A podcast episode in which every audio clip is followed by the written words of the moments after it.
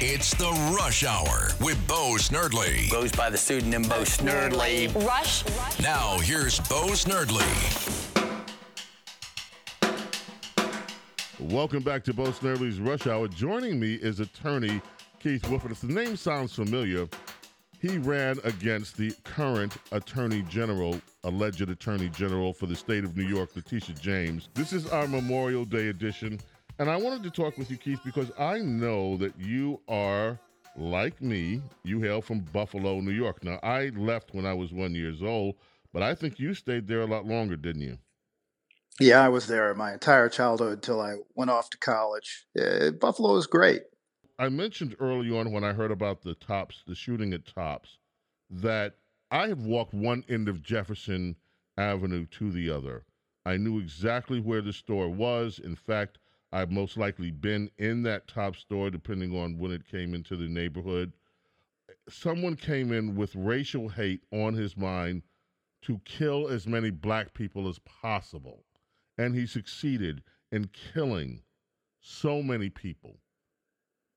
What went through your mind when you heard what was happening at this top store on Jefferson Avenue? I'm sure you've walked it too in Buffalo, New York.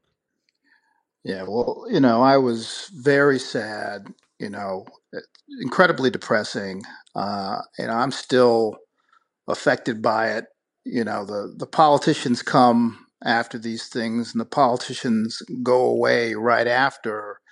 But you know the the people in that neighborhood still have to work and struggle and hang on, and they have to live with the consequences of these shootings for years. Uh, you know, I mean, it was really tragic because the neighborhood, after a long time of hanging on, you know, finally got this supermarket and you know, finally Buffalo started to turn it around. And this neighborhood you know, was finally getting some more attention from the mayor, you know, who was from the east side. And, you know, I, I was really, you know, looking forward to a place where I rode my bike and two blocks from where I went to high school, finally getting some attention. And then this happens and it's completely the wrong type of attention because it's so depressing and so disheartening. And it really, you know, kind of knocks off the rails 30 years, you know, of, of trying to make progress. I mean, this this neighborhood fought for a supermarket for 30 years. You know, the A and P on East Delavan, where we used to go when I was a little kid, closed in the early 70s. And, you know, now that supermarket's closed and, and people are are really dealing with the grief of this thing, you know, and and you know, the unfortunate part of it is that they're not getting the right kind of partnership from our leadership. You know, the, the Democrats came in here, unfortunately, and started to immediately turn this thing to the politics. And, you know, I, the blood wasn't even dry on the pavement when the politicians went to their playbook of vilifying Republicans and proposing the same old laws. And I would have preferred to have seen the politics take a break you know, put this politics stuff aside and just deal with each other as human beings and, and kind of respect the the tragedy in the families and not try to turn it because there's a, a midterm election coming up. One of the things that you just mentioned was that the neighborhood had uh, fought for 30 years to have a supermarket. I read a report, and I can't tell you which. I read so many different publications. I can't tell you exactly which pub it was in but it described this Tops Market as kind of a glorified 7 Eleven. And the same article said now that this Tops has been closed indefinitely because of this shooting, there was a shortage of of decent places. A food desert had opened up in this neighborhood. Now, my memories of this neighborhood was that we used to call it Cold Springs, and it was the upper middle class section where a lot of black folks lived in Buffalo. And it the houses were really beautiful, the neighborhood was beautiful. Why would it take 30 years to bring a supermarket to a neighborhood that at least used to be extremely vibrant?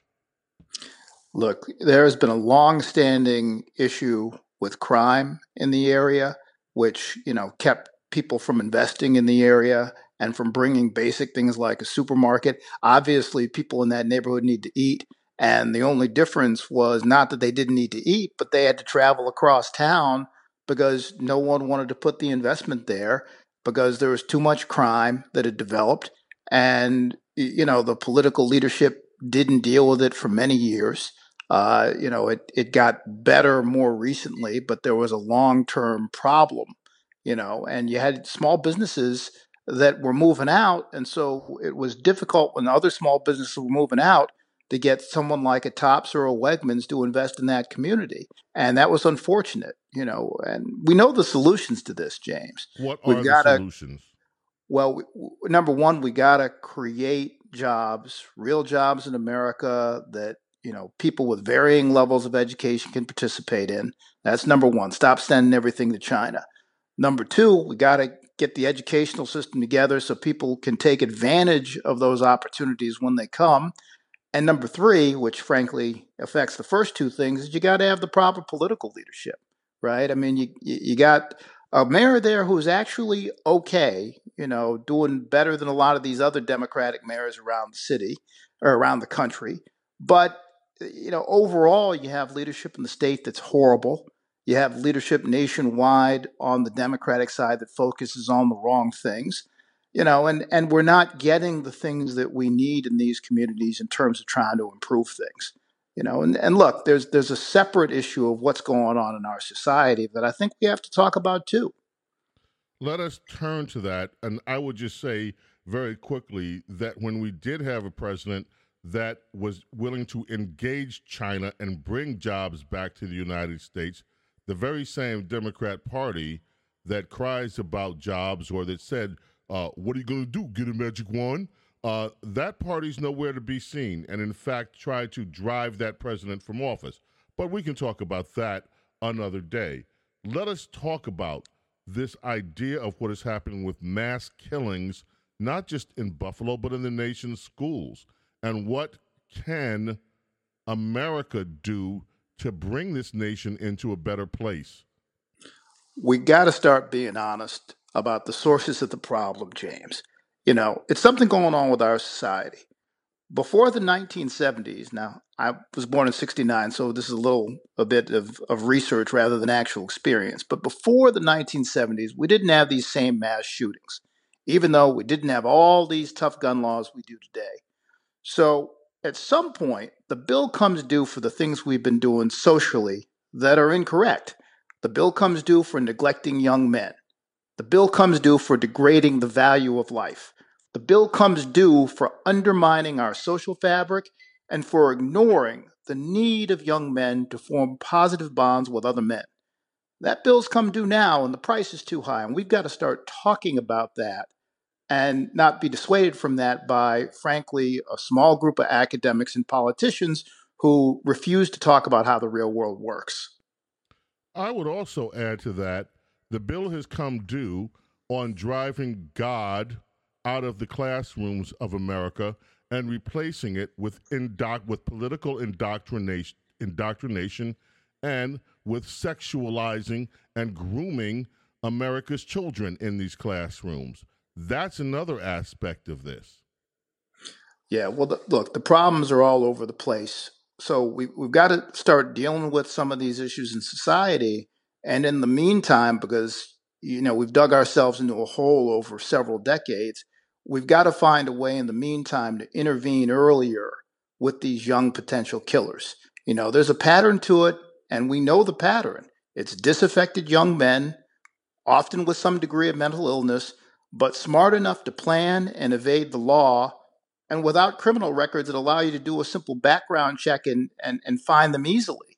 So we've got to find a way to identify these young men before they go out and become killers. Now, my thought is maybe we get to these big tech giants and give them an opportunity to do something special and great for society. I mean, these tech companies, they got algorithms and scoring. They know what flavor of gum you and I chew. They know what car we want to buy before we buy it. So why can't those tech giants get together with the rest of society, develop some kind of behavioral score, figure out who's a high risk of being a mass killer or hurting people? You know, you know these young men are on the internet. So we have, as a society, an opportunity to identify these young men, hopefully, but we, we certainly should try it to see if we can intervene with some mental help or something, keep guns out of their hands, and, and proactively try to stop these shootings instead of going back to the same old playbook and political finger pointing. Keith, you make so much sense. We'll have to have you back. Thank you for joining us on this Memorial Day edition of Bo Snerdley's Rush Hour. We so appreciate you, and hopefully we'll be hearing from you very soon, Keith. Thank you so Hey, much. James, always an honor. Good to speak with you, and always great to be able to talk to your audience. It's the Rush Hour with Bo Snerdley Rush. on 77 WABC.